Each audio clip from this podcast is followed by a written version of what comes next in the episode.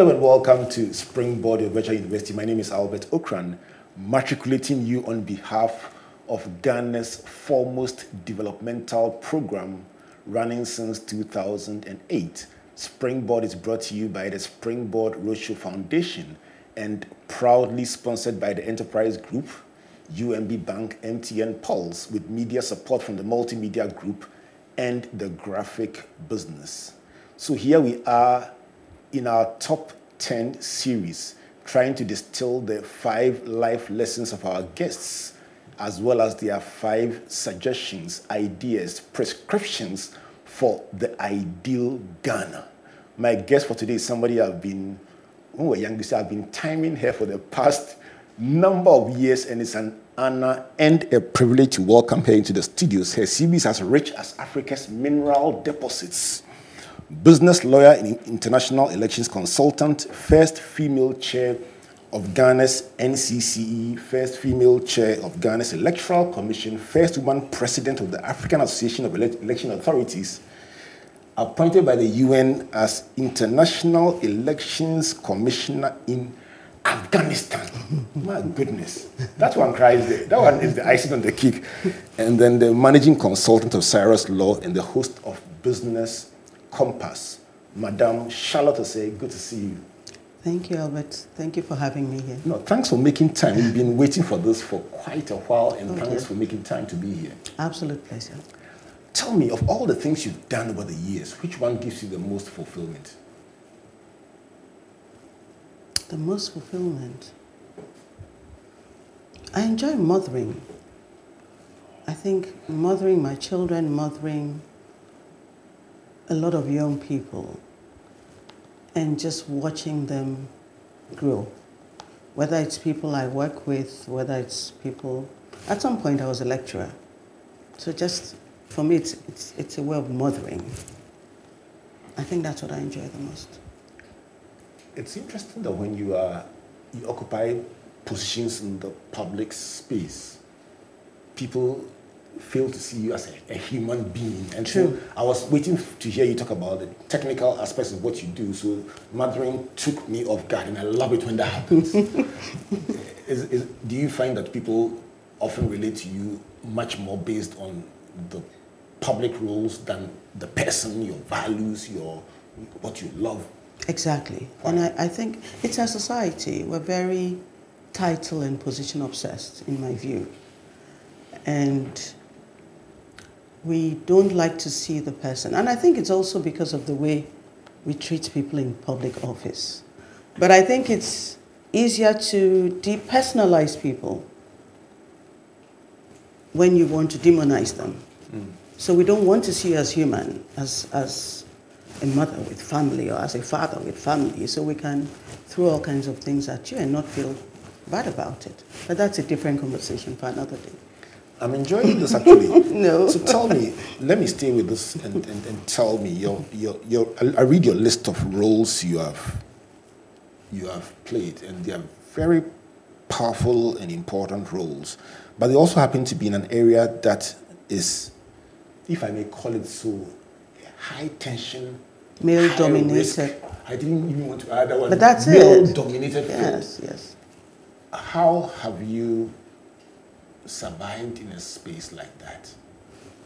The, the way you survive in any space is by being authentic.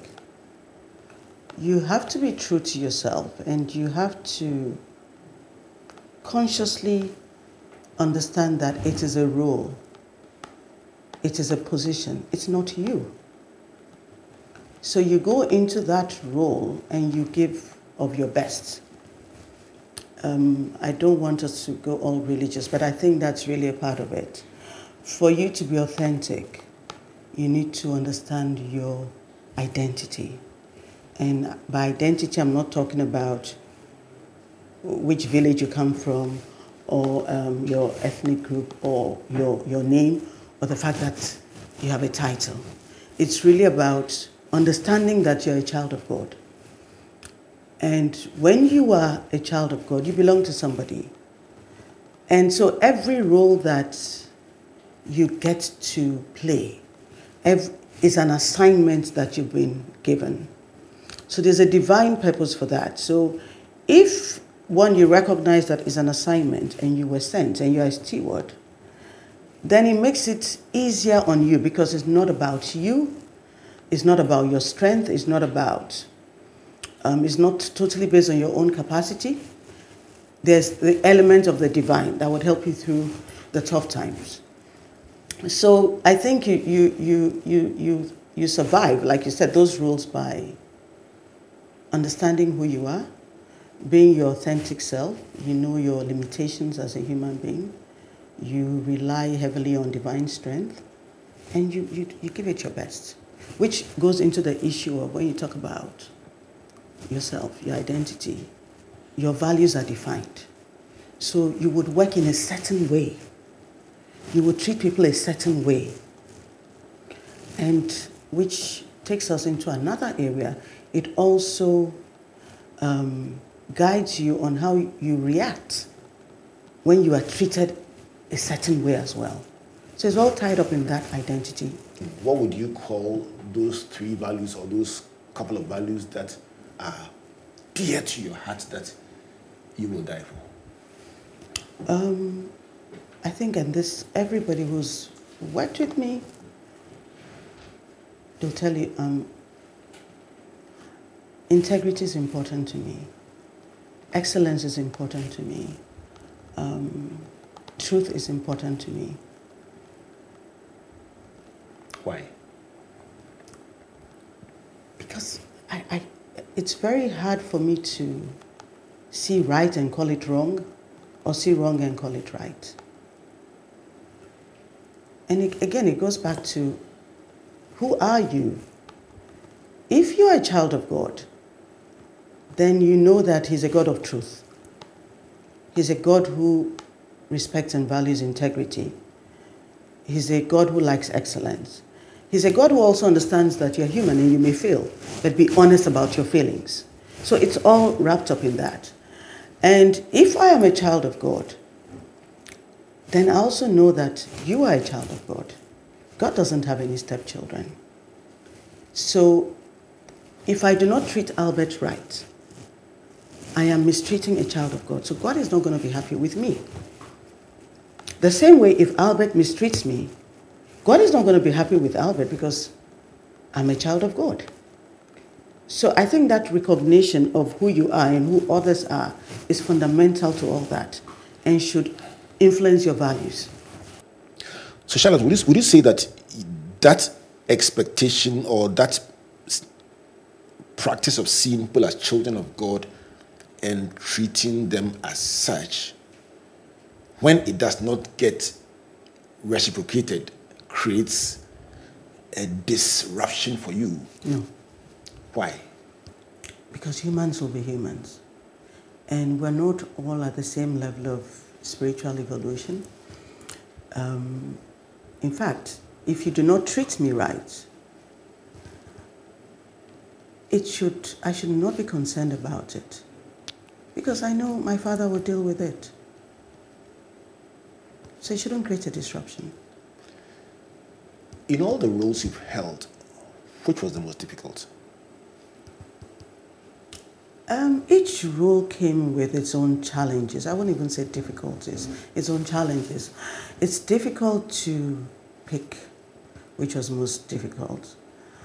I've been, I've been reflecting over my career as a lawyer. I think it's 30 years next year. And I've had so many, such a variety of experiences. Um, what I know is that each one helped me in the next one. Um, when I started lecturing, I was very young. I was in my 20s. So that was difficult then. If I went to lecture today, I would not face the same difficulties. When you said 20s? Yes. Wow. Yeah, late 20s. When I went, I was, I was lecturing at the, now the um, School of Business, just um, School of Business Law at the University of Ghana. That's where I started. Okay. If um, when I first went into public service, I was 42, and I remember the first time I asked the number of staff I had at the NCCE, and they said 1,800. I wanted to just go and crawl into my bed and cover my head with a pillow because I, did, I could not imagine managing so many people. So that was difficult at the time. I had been a pure private sector person. But that role made the Electoral Commission role easier for me. Electoral Commission made Afghanistan easier for me. So each one came with its own difficulties and challenges at the beginning, but um, there are really no regrets.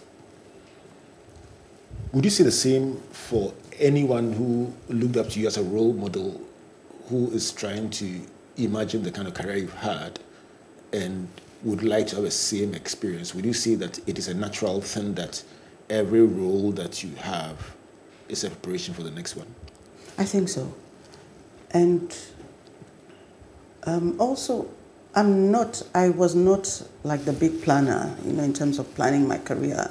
There are a lot of things that happened that I didn't even imagine would ever happen to me. Even going to public service was never um, part of my plans. But I think that for, for a lot of young people, what I tell them is build capacity. Because it's really important that you, you have capacity. And so you may go into a room and it is challenging because you're going to be dealing with humans.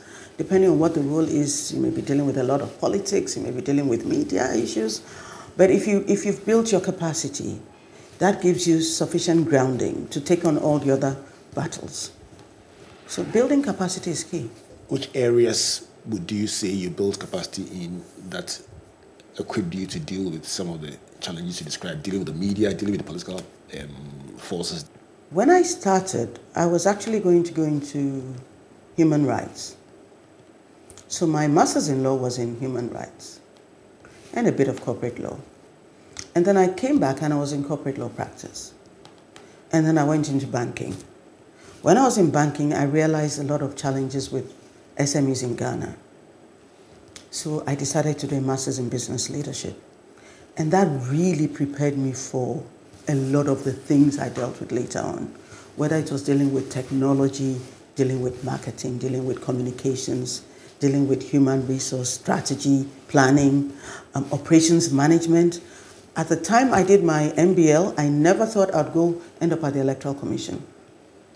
But when I got to the Electoral Commission, I could see where all the learning in operations management, logistics, technology, you know, um, structures helped, came in useful.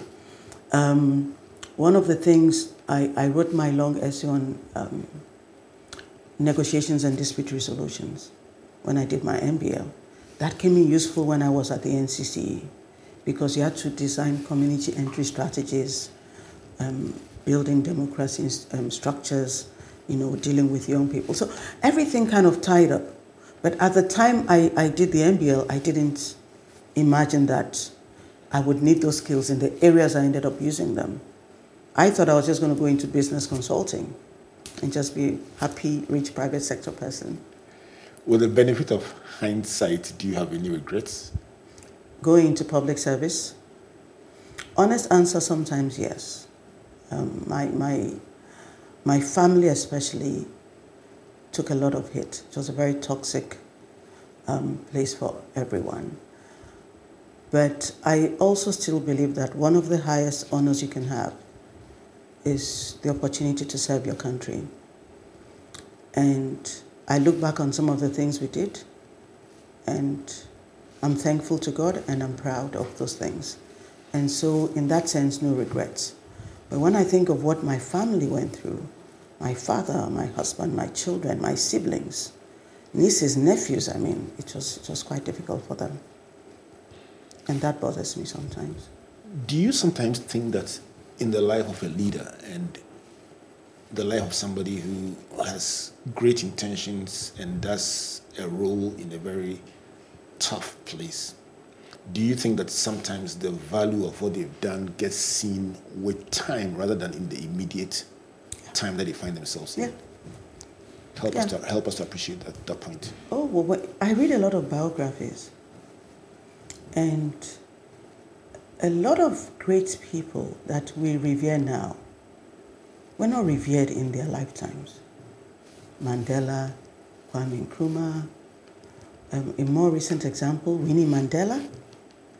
There were all kinds of stories about Winnie Mandela, and I was really shocked the day Winnie Mandela died that people started speaking and saying, oh, uh, yes, she was accused in this murder, but we knew she had nothing to do with it. I was like, you knew? Really? Um, Martin Luther King Jr. was hated, despised when he was alive. Today we celebrate Martin Luther King Day. Everybody learns the speech, I Had a Dream.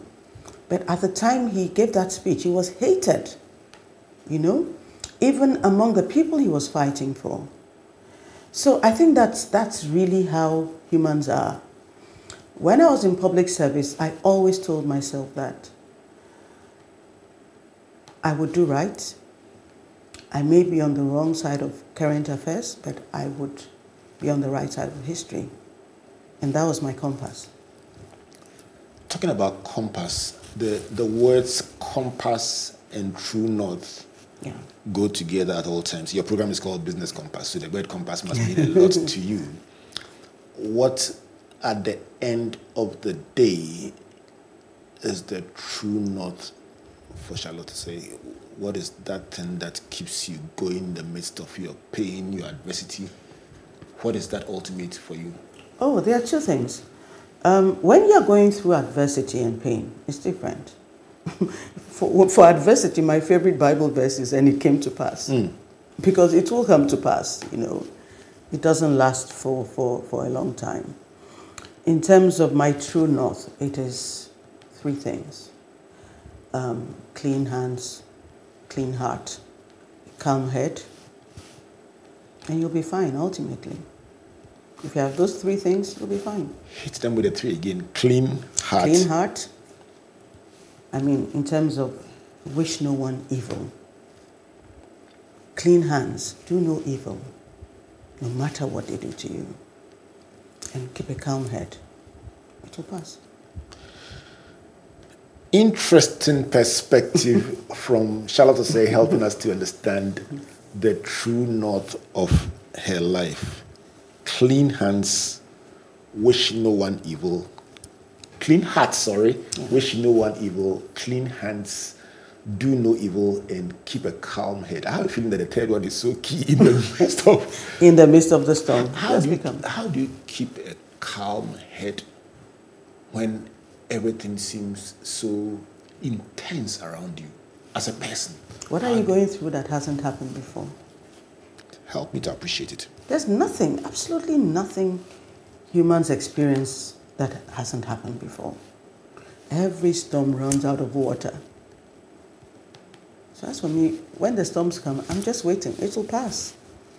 And there's, there's so, always so many lessons you can learn out of every storm.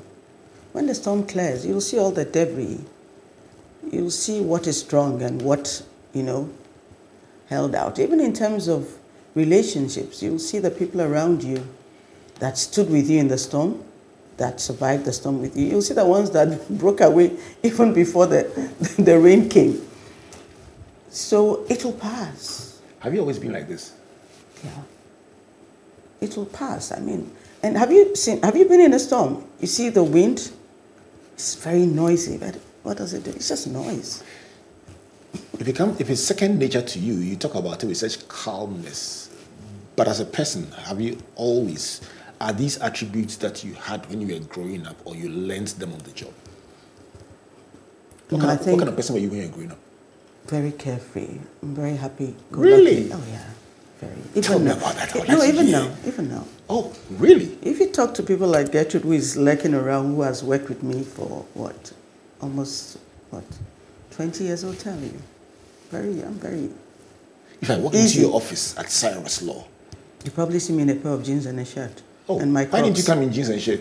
Uh, they, they said I shouldn't. Who? And my crocs. I forgive them. So even clients know now, you're not going to find me all suited up and no, no, no, it's too, it's too much work. You know, I can just dichotomy between the public person and their, their. That's- Help me to understand that part of you.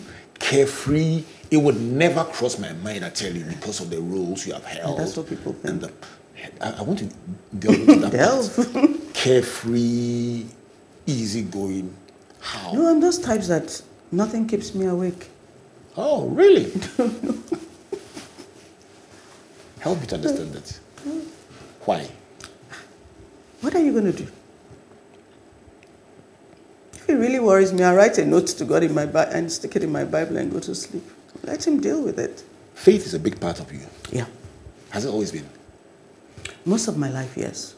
But public service will make you more reliant on God. yeah, but yeah. For the person going through their own own growth path, growth pains, pain points, Yeah. you're saying that your, And it came your, to pass. your faith in God has always been a part of Oh, your yeah. life, Oh, but yeah. the things you've been through Yeah. have made you stronger Absolutely. your faith. Absolutely. I, I, I follow a lot of what you write on Facebook and I take time to read them. Mm. That's me for you. Okay. So I can I can testify that it's not something you're seeing on the show. It's something I, I see Mm. Every day. That's how come I would ask about it. Um, but the part that surprised me the most is your description of the Oh, they know me. I don't like to dress up. Most days, I mean, I very casual. I'm a homebody. Good. If you just joined us, this is Springboard, your virtual university. And she says that she didn't call her Madame Charlotte Osei, but it's a mm. struggle for me. She says that she called her Charlotte Osei. Please. I just can't, but I will Just do that. Charlotte is fine. Charlotte is, is, is fine.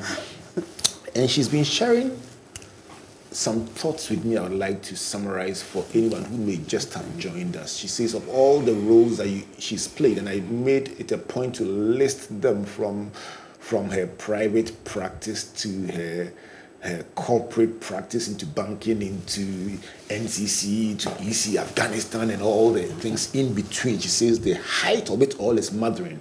I tell you what, that one got me, pa, mothering, helping people to become what they are meant to be and nurturing them is her favorite ultimate role. The lessons of her life include number one, authenticity. She says, in any role you want to play, be true to yourself. That is it. It's not even about you. Look at it as a child of God given an assignment and give it your very best to fulfill a divine purpose. The second is about values. She says, Your values define your person. And for her, integrity, excellence, truth. If she sleeps and wakes up, those are the ones that she keeps her eye on. And her faith makes her focus on treating people right, seeing them as children of God. Ask them whether, if they don't reciprocate that, that same treatment, doesn't surprise her. She is not at all. Not everyone is at the same level. The third is about the most difficult role she's played. And she says each role prepared her for the next one. And in all these things, the key thing is build capacity. And she tells how one role helped her build for the next one and things that she did. Um, she didn't even see them as preparing her for the next one, but she found them very helpful in her next role. The fourth is about regrets. She says that honestly, if she looks at her family and the impact of her work in public space on them, she will tend to think about regrets. But when she looks at the impact of what she's done, she feels it fits into a divine purpose and feels fulfilled for that reason. Is that a correct description? Excellent. And then, still on that same point, she alludes to the fact that very often for what you do in serving people, the value of it will be seen much, much later. And she cites several biographies she's read to corroborate the fact that do your best now. People may not understand you, but the value of it will be seen much later. Um, the fifth point, very beautiful one about her true north. And she says, at the heart of it all is three things a clean heart, wish no one evil. Clean hands, do no evil. And the third one, keep calm. Tell yourself, you know what? It shall come to pass and you will learn the lessons. And then she says her persona is calm, cool, and relaxed. Dressed casually, not the person that you see in public. You know what? I love these interviews because they give you that perspective behind the scenes that you don't often see in the cameras and on television. Charlotte, we'll go for a brief break. When we come back, let me ask you about this Ghana that, Ghana that we love and, and, and, and ah. sacrifice so much for. And if you had a paint, do, you do art in school? Were you I good at an art? artist. You're married to an artist. Mm. Oh, wonderful. I can paint, but I love art. You love art. I'll give you a paint brush and imagine that it's your husband painting, and then paint the five things you would love to see about the ideal Ghana. Please mm. don't go away. Joe, one Enterprise Insurance would deal with promo nana. Hey, what it? Four coupons. One washing machine. One washer. One baby, one obiadia. One. Buy or renew your existing motor insurance policy and win instant rewards such as fuel coupons and branded gift items in this year's Udia Woman Motor Insurance promo. You could also win an iPhone 14, front load washing machine, high pressure car washer, vacuum cleaner, and an auto tire inflator during the monthly raffles and a slick clutch rocket motorbike at the end of the six months promotion. Make you no slack. Call your insurance broker, agent, or visit any enterprise insurance branch and get your reward now. You can also call us on 0302 634 777. This promo is in partnership with NLA on the Characters platform. Terms and conditions apply. Enterprise, your advantage.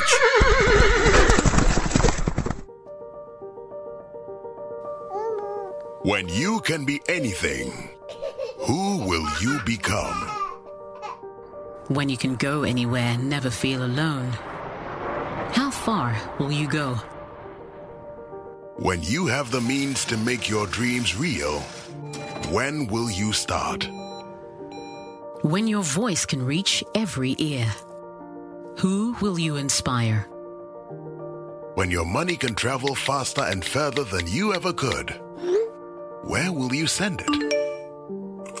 When you can tell a story in every language, which ones will you tell? When nothing can stop you, and everyone's behind you, and, the, whole world awaits you. Don't go alone. Go with us. Everywhere you go.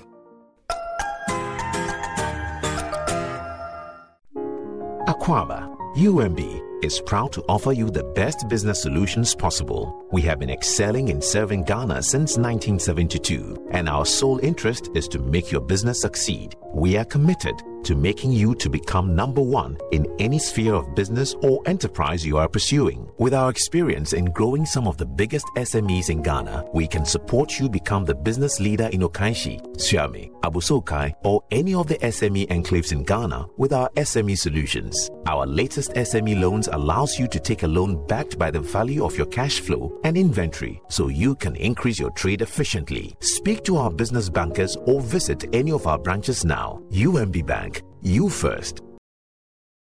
Welcome back to Springboard of Virtual University, brought to you by the Springboard Roadshow Foundation and proudly sponsored by the Enterprise Group, MTN Pulse, UMB Bank, with our media partners, the Multimedia Group, and the Graphic Business. My guest for today, is Charlotte Osei, she's, I should call her Charlotte, and it's been a struggle for me.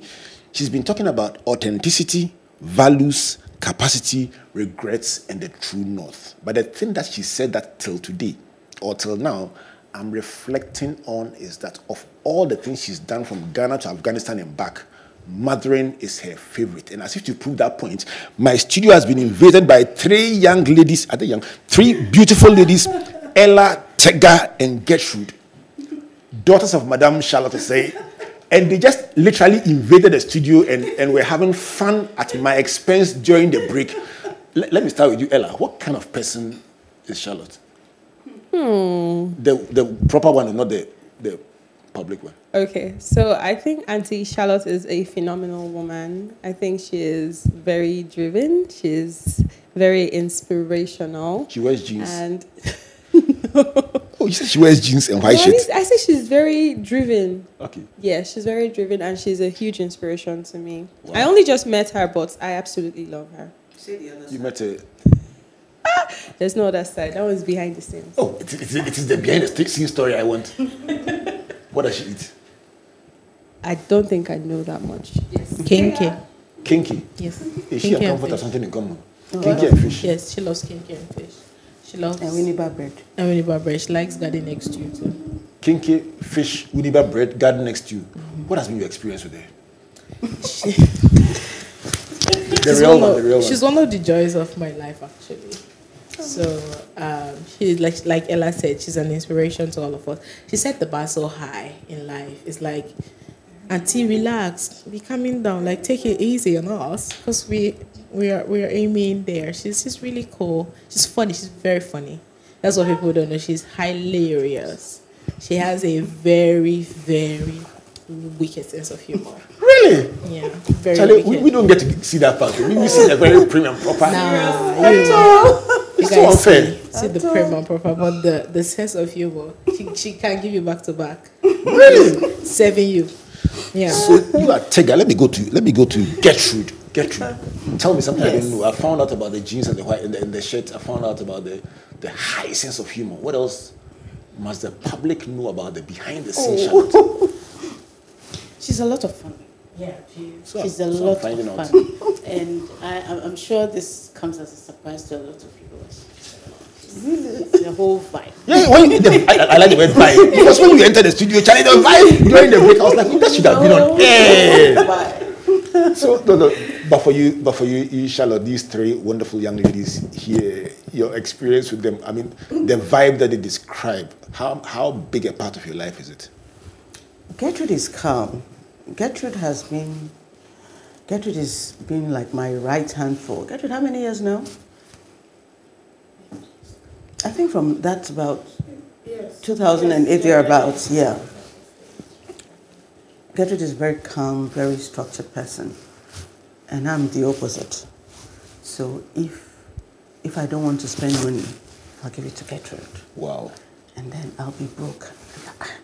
I need money. oh. So there's no money anywhere.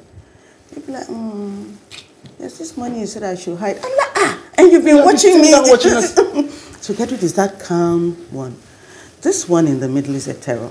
Tega, Yes, so my assignment from God is to straight are you succeeding? jacket her. Oh, I will succeed. God be your helper. Oh, she thinks she's crazy, but I'm crazier. I would, I will succeed. Mm, uh, Hello, world.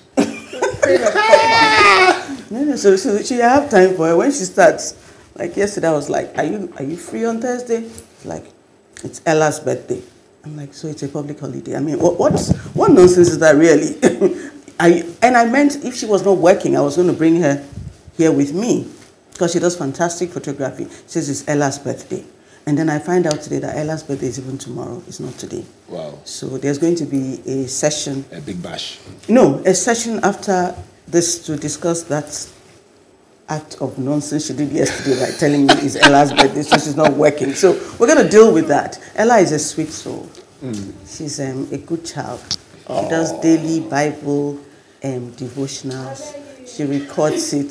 Some people are jealous, but she's a solid. I- I'm happy about the woman Ella is becoming. Some somebody needs work. Gertrude is solid. Gertrude has matured nicely. On national TV. From the from Should we do the deliverance now? Should we baptize you now? from the men, from the mentoring point of view, would you say that this this kaleidoscope represents the different people God will bring into your life and the different approaches to helping them become what you what you believe God wants them to be? It's possible. it's it's possible. That she can't live without me. All this thing she's saying It is would seem so. It's just- It's, it's, it's it's possible. God throws some pe- peculiar challenges your way. But you work and with since them. how well you do, yeah, yeah, you have to work with them. You have to work with all. All right, so I'm going to switch shortly to the ideal Ghana. Hey, and ideal I am Ghana. sure that for many of you, you've been patiently waiting to hear about Hmm. ideal Ghana. Let me give my friends Ella, Tega, and Gertrude a round of applause as they go back to their back to their place in the, the public gallery. Let's go to the ideal Ghana. And, and let me tell you the, the rationale behind it. Okay. Um, one of the things that we've sought to demonstrate at Springboard is that, you know what, Ghana is not the property of just a few people. Each of us has a stake in this country called Ghana, and whenever we get the opportunity, you want to get the chance to hear the kind of Ghana that somebody dreams about, prays for, thinks about, and we say, okay, that's a useful, different perspective. So we take this segment extremely seriously because sometimes one small thing somebody says could trigger thought, and you say, listen, why not? It's very doable. Why haven't we done it? So okay. All of us are listening to you from all over the country, north, south, east, and west. Charlotte, what would be your number one in your ideal Ghana? What would you like to see? We, we, like you were saying, we see a lot of challenges with the, the country we have today. So, in trying to design my ideal Ghana, for me it's important that we don't just deal with the symptoms, but go down to the actual cause.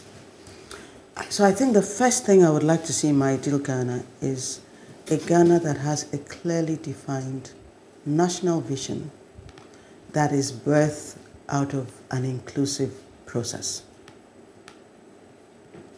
Why? Because at this point, we all seem to be going in different directions, different motivations, different reasonings. There's not one clear path. And so, if we all don't know where we're going to, everybody's doing what they want to do. So, that vision, which we must all be given the opportunity to um, speak into and contribute to, I think that's really important. So every government comes and they come up with their own. And so every four years, every eight years, we're being, you know, tossed left and right. So we need one. In the Bible, there's a, there's a verse that talks about in those days there was no king and everyone did what he saw fit. Yeah. Would you say that that verse of scripture is a seeming description of? Um, just that we do have a king, but everybody seems to be doing what they did. Maybe, maybe the Tower of Babel example may be better. Mm. That when they all came together with one accord, there was one vision. Even God Himself had to come down from heaven and said, "If I don't go and stop these people, nothing can stop them." So that shows the power of a united voice. So your number one prescription yeah. would be a clear, clearly defined national vision, vision and you add birthed out of an inclusive, inclusive process. Which would also give us clearly defined national values. Yeah. Because I'm not sure we know what our national values are. Um, right is wrong depending on who did it, wrong is right depending on who did it. So that, that can't work. Right. So that goes together. That's one. What would be a second one? Um, the second one would be um, a Ghana where democracy truly functions in the sense that all are equal before the law. Um, and there's true separation of powers, which ensures that our institutions work effectively. How, how critical is that to our developmental effort? When people do not feel that they are being treated the same way, you start creating pockets of exclusion. And that's what leads to the downfall of democracies. Because if I'm not a part of something, I would not work towards its sustainability, I would not work towards its survival, I certainly won't help it thrive. And we need a thriving democracy. So when you have inequality, and we keep getting higher levels of inequality and exclusionary politics, it affects the entire sustainability of the democracy. I like the part you say about if there is inequality and you feel excluded from something, you don't feel an urge to contribute to make it work. Yeah, that bothers me a lot someone described it this way that at every point in time, only half the nation is technically wishing for it to succeed. Yeah, because because of how we operate. It's, it's one of the other points I had. We've created a zero-sum nation. So will that be the number, th- number three? Yes. Everything is based on the assumption that you're either my friend or you're my enemy. So you're not allowed to even decide that you don't belong to a political party. They would force you into one. Why? That's the kind of society we've created. And you're saying we should be able to have a society that allows a person not to necessarily be on one side or another. Why must I be? Why can't I be neutral? Why must I be forced to join one? So it's a zero sum game. And so everything is structured around that. So if you are not part of us, you are enemy. So while we're in power, you will not have jobs, you will not have access to education. Now we've even extended it to you, you may not even be in parliament. And so we can actually celebrate 30 years of parliamentary democracy, knowing that there's a part of Ghana that is not represented in parliament. That's embarrassing. That's exclusionary politics. How did we get here? I don't know. That's just wrong. We got here maybe by not doing the things we're just talking about. When I asked these questions, I asked them from a very genuine point of view Yeah, because I listened to the heart cry, if I may use that word, of different people, and surely they didn't go and have a rehearsal before they came here. No. You're not seeing the things you see because someone told you to see them or someone said them. These are things that, from the look in your eyes, they mean a lot to you. If we feel so strongly about these inclusive national vision and values, a functional democracy where people are treated fairly and equally, and a politics that is not zero sum, where you have to either, if you are not one, then you, you definitely are the other. Yeah, you're the it is- other. it is even decided for you if you Oh, yes, decide to yes, be yes. neutral. Why? My question is why not? I mean, why can't why can't we have what you describe? And that is the question that keeps bothering my mind. But let me go on to your fourth. No, but that's because we've chosen the path of politics without principles. You know, that's one of Gandhi's seven great sins. Yes. And that's what we've adopted. You know, those things fascinate me a lot. I mean, the the the the Gandhi's great sins and the fact that he, he said them several years ago, and you can find We're the relevance of consequences. Today. Yeah.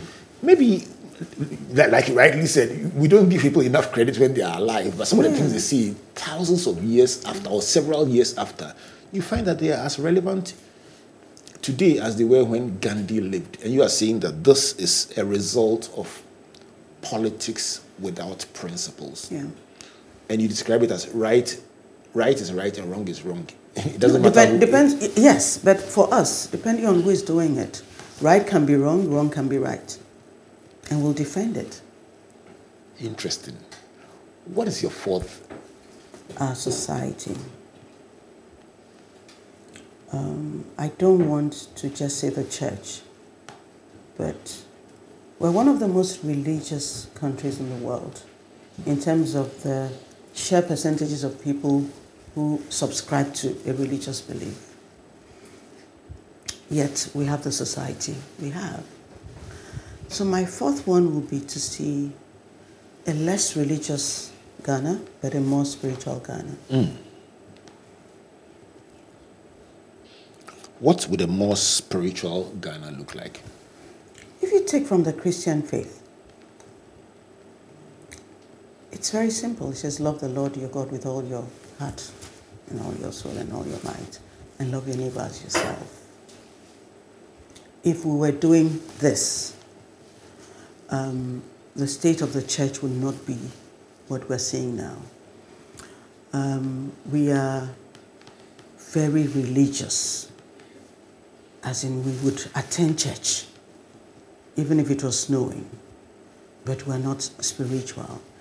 And most of the prayers in most of our religious, um, our faith based organizations are based on very personal needs and not society. And so it's a lot of religious rites without compassion, without kindness, without principles. So you are seeing a very strange, um, what's the word now? This is a very strange measure. the church is not leading society, the church is reflecting society. You know? So the same things we talk about in society, we're seeing it in the, in the church. There's no clearly defined values. So um, we hear stories that um, stories around, I don't want to mention any specific examples, but stories around people who are church leaders.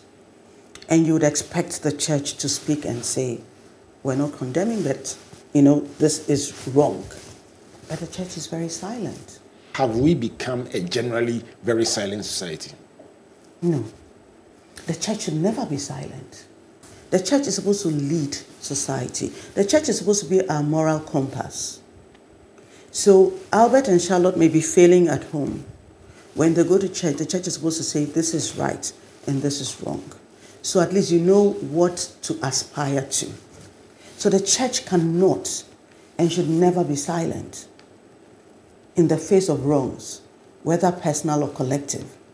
My guest for today, Charlotte Osei, and if I attempted to go through her CV, we will not be able to capture our last five minutes, but we know Madame Charlotte Osei, and she's sharing her thoughts so far about her life principles and her ideal Ghana. The ideal Ghana, a clearly defined national vision and values based on, on an inclusive or birthed out of an inclusive process, a functional democracy where people are treated fairly and equally, a nation that is not zero sum, you must either belong to us or you are with them, a less religious and a more spiritual Ghana. She says, if you love the Lord your God with all your heart and love your neighbor as yourself, it should be very easy, easy to do the things that we are talking about and it should not be a struggle. And you see, the church must speak up in the face of wrongdoing, whether personal or public.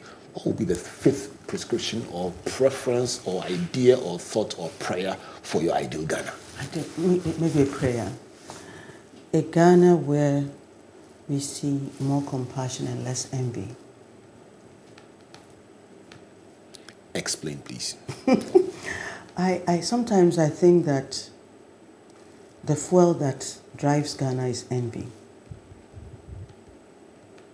It comes so easily to us. Um, Albert is well dressed. Uh, his shoes are matching his captain. I don't like him. He's too new. And they don't know you. Who does he think he is? They don't know. They've never even met you. Um, and because of that, we can take very serious decisions based on that. I won't sponsor Springboard. Based on something very I don't like him. that they're not even informed Mm. about. And we have a lot of phrases for it. In our local language, in our Which language do you speak well? Let me divert a little. Mm, which let's local language? I will ask you to say, say but which, which, which local language do you speak the most? probably Twi. Twi. Yeah. But it's that's us. We just we don't envy drives us. We love people when they are dead. Mm. Because you know when you're dead we can't envy you. And you know, yesterday I think I posted something on my status that this is Lent and I was looking at the um, what's it, the seven um, deadly sins. And envy is one of them. And the counter to it is kindness. And I thought that's interesting because it's, once you resolve to be kind to people, you cannot be envious of them. Or it forces you to get past the envy. But you know, envy is the last bus stop before witchcraft. Mm. So you can see where we're heading. What a conclusion! if we continue along this path of Ah. envy coming to us naturally, we are bordering on witchcraft. I think we've passed the border. We passed the border. Charlotte is saying this is a very interesting, a very interesting dimension to this conversation. But let me ask, let me, let me go on the lighter side. What's your favorite color? Oh. It changes every year. This year, Which- which colour my is color is green this year. Green. Why? I just feel the air is green. The air is green. The year. The year is green. What does green stand for in your in your books? Um, renewal, um, I receive harvest. it. I receive it. Yeah, it's, you Prophesy. it's, it's for flourishing.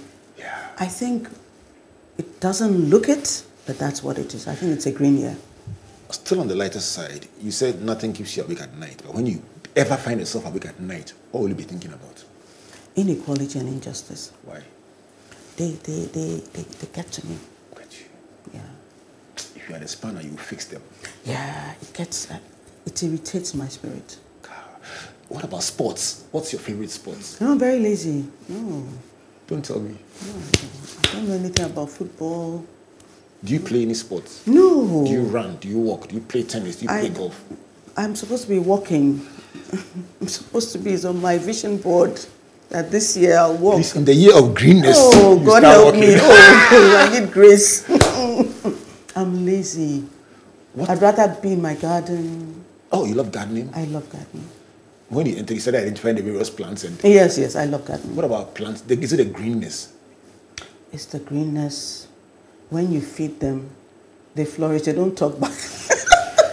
You're not like human beings. Has your outlook on life been defined by your experiences? Not defined. No. I don't think I should. You are not supposed to let experiences define you. You are supposed to go in there and define the experience. But you can't deny it. But you, have- it, it would affect, and it's supposed to affect you. You know, um, there's this old teaching, Florence Scovel Shinn says, No man is your enemy, no, no man is your friend, every man is your teacher. I live by that. So you're supposed to learn from the experiences. How but long- you how don't let it affect changing. How long ago is it since you left public service in Ghana? When was it? I left 2018. So that's about, um, let's say, five years. Okay. Do you still wake up with the framing of the experiences you had? You've moved on? Oh, yes. Have you? yes. it's like saying you got out of Nsawam so. Why, why didn't you say, why, why did you choose Saum? Because it, it, it's a kind of prison, though. Really? Yeah, yeah, yeah. Tell Public it. service in a high visibility role is a kind of prison. Why? Oh, you, you lose a lot of freedom. There were a lot of things I couldn't even do with my children. Like, Everything, when you see everything becomes an issue. They see you eating in a restaurant, hey, it's their money. And then they're- it's just it's just a hot mess. So now, I mean, I can, I can now you can eat anywhere. can do anything. Do people still see you and they're eh, all the time. Oh, Does it- all the does it annoy you? time. No, it doesn't. One good thing you have done that I thank you for is making time for this conversation on Springboard, your virtual university. I hope you have enjoyed it as much as I have. I have. It's been a fun conversation. I think so. And so, what I'm going to ask our viewers and listeners to do, as is their custom, is to debate these principles you shared on social media and bring breadth and perspective to the conversation. Such a rich conversation can't be held for only an hour. Let's mm-hmm. talk about authenticity, being true to yourself.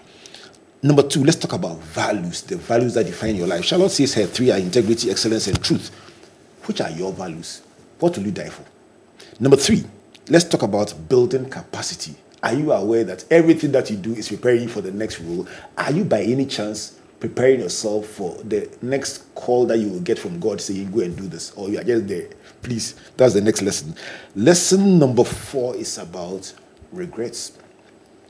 He says, while on one hand, she will look back and wish the family did not go through what they went through, she also looks back at a certain divine purpose she feels she has accomplished and says, for that reason, it was worth everything that came with it.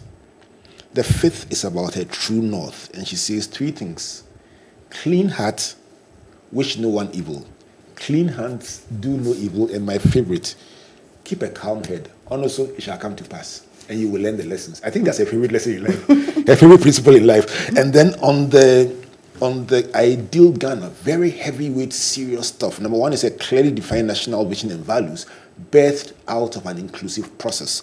Number two is a functional democracy where everyone gets treated fairly and equally. Third one is about a nation that is not a zero sum country, where you, you, you are not allowed to be neutral and you must be either here or there. The fourth is a less religious and a more spiritual Ghana, where we love the Lord with all our hearts and we love our neighbors as ourselves. And by extension, we speak the truth and speak out when things are done wrongly. The final one is more compassion and less envy. Because the big question why is a lot of what we do driven more by envy than about kindness. She wants that when you go beyond the border of envy, you enter the, the realm of witchcraft. But that was a different conversation, but Charlotte, yes. I'll tell you what. I'll be back for the witchcraft I, I, I, think we, should, we must have a second conversation about this, and, and I must say I've enjoyed it very much. Thank you so much. My pleasure. Thank you for having me. Oh, no, it's, a, it's absolutely our joy. Before we go, look into camera to that person who is looking up to you and saying, you know what, I really admire you and what you've done and contributed, and I want to become that person who would also look back at your life and say, I made a contribution. Share a word of encouragement with them, Charlotte. First of all, it's, it's important that people have a vision to be deliver on whatever their God-given purpose is. But in doing that, I think there are three things they should, they should cultivate. Character always matters which of course, depending, you define your values, you define how you do things. So character is important. Competence is important. Capacity is important. I think if you focus on developing those three things, no matter where you end up and whatever assignment you find yourself um, handling, you'll be fine. So build character, build your competence, build your capacity. So help you God. Three takeaways from Charlotte Osei. Amen. Her name starts with C, and she was very kind to give me three C's to take away character, competence, and capacity. So much, thank you so much, Charlotte, for making time to be with us. Absolute pleasure. Thank you for having me. And let's do this again. We will. We will. All right. So let me say a big thank you to her three daughters who get crashed into the program without permission. Ella, Tega, and Gertrude, you gave us a, a, bit of an insight into the behind the scenes life of Charlotte and the fact that she likes Winnie Winneba bread and kenkey and fish, which she shares with, with comfort uh, as her, her, her, her, interest. And she likes the color green, which, and she likes sitting at the beach and, and feeling God at the beach. So we come your way again next week on Springboard, your virtual university. My name is Albert Ocran, thanking you on behalf of Team Springboard, led by my boss Comfort, and our sponsors, the Enterprise Group, MTN Pulse, UMB Bank, our media partners, the Multimedia Group, and very importantly, the graphic business, where you will find on Tuesday a full transcript of the thoughts of Charlotte Osei, who's been with us in the past hour. So we come away again. My name is Albert saying, God bless you, God bless you, and God bless you. Ah, Joe, one day, Enterprise Insurance would deal with promo nana. Hey, what it? Four coupons. One washing machine. One car washer. wom One baby, one obiadi. One. Buy or renew your existing motor insurance policy and win instant rewards such as fuel coupons and branded gift items in this year's Udia Woman Motor Insurance promo. You could also win an iPhone 14, front load washing machine, high pressure car washer, vacuum cleaner, and an auto tire inflator during the monthly raffles and a slick clutch rocket motorbike at the end of the six months promotion. Make no slack. Call your insurance broker, agent, or visit any enterprise insurance branch and get your reward now. You can also call us on 0302 634 777. This promo is in partnership with NLE on the Characters platform. Terms and conditions apply. Enterprise, your advantage.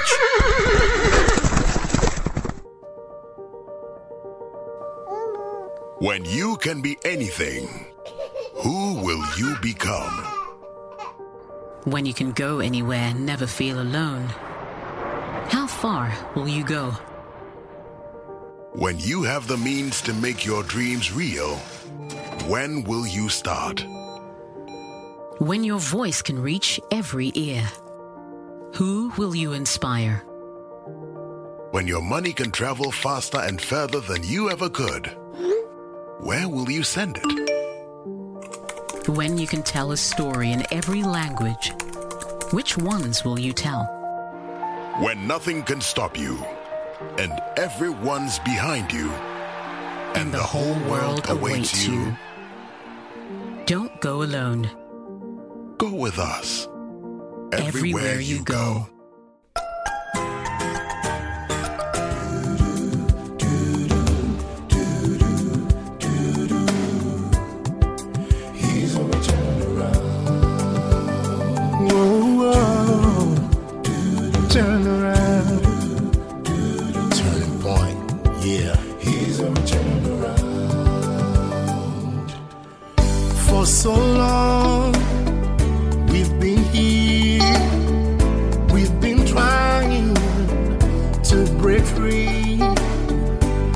that hurt us in our minds. But no more, this is a turning point. No, no more searching. searching. The light has the light.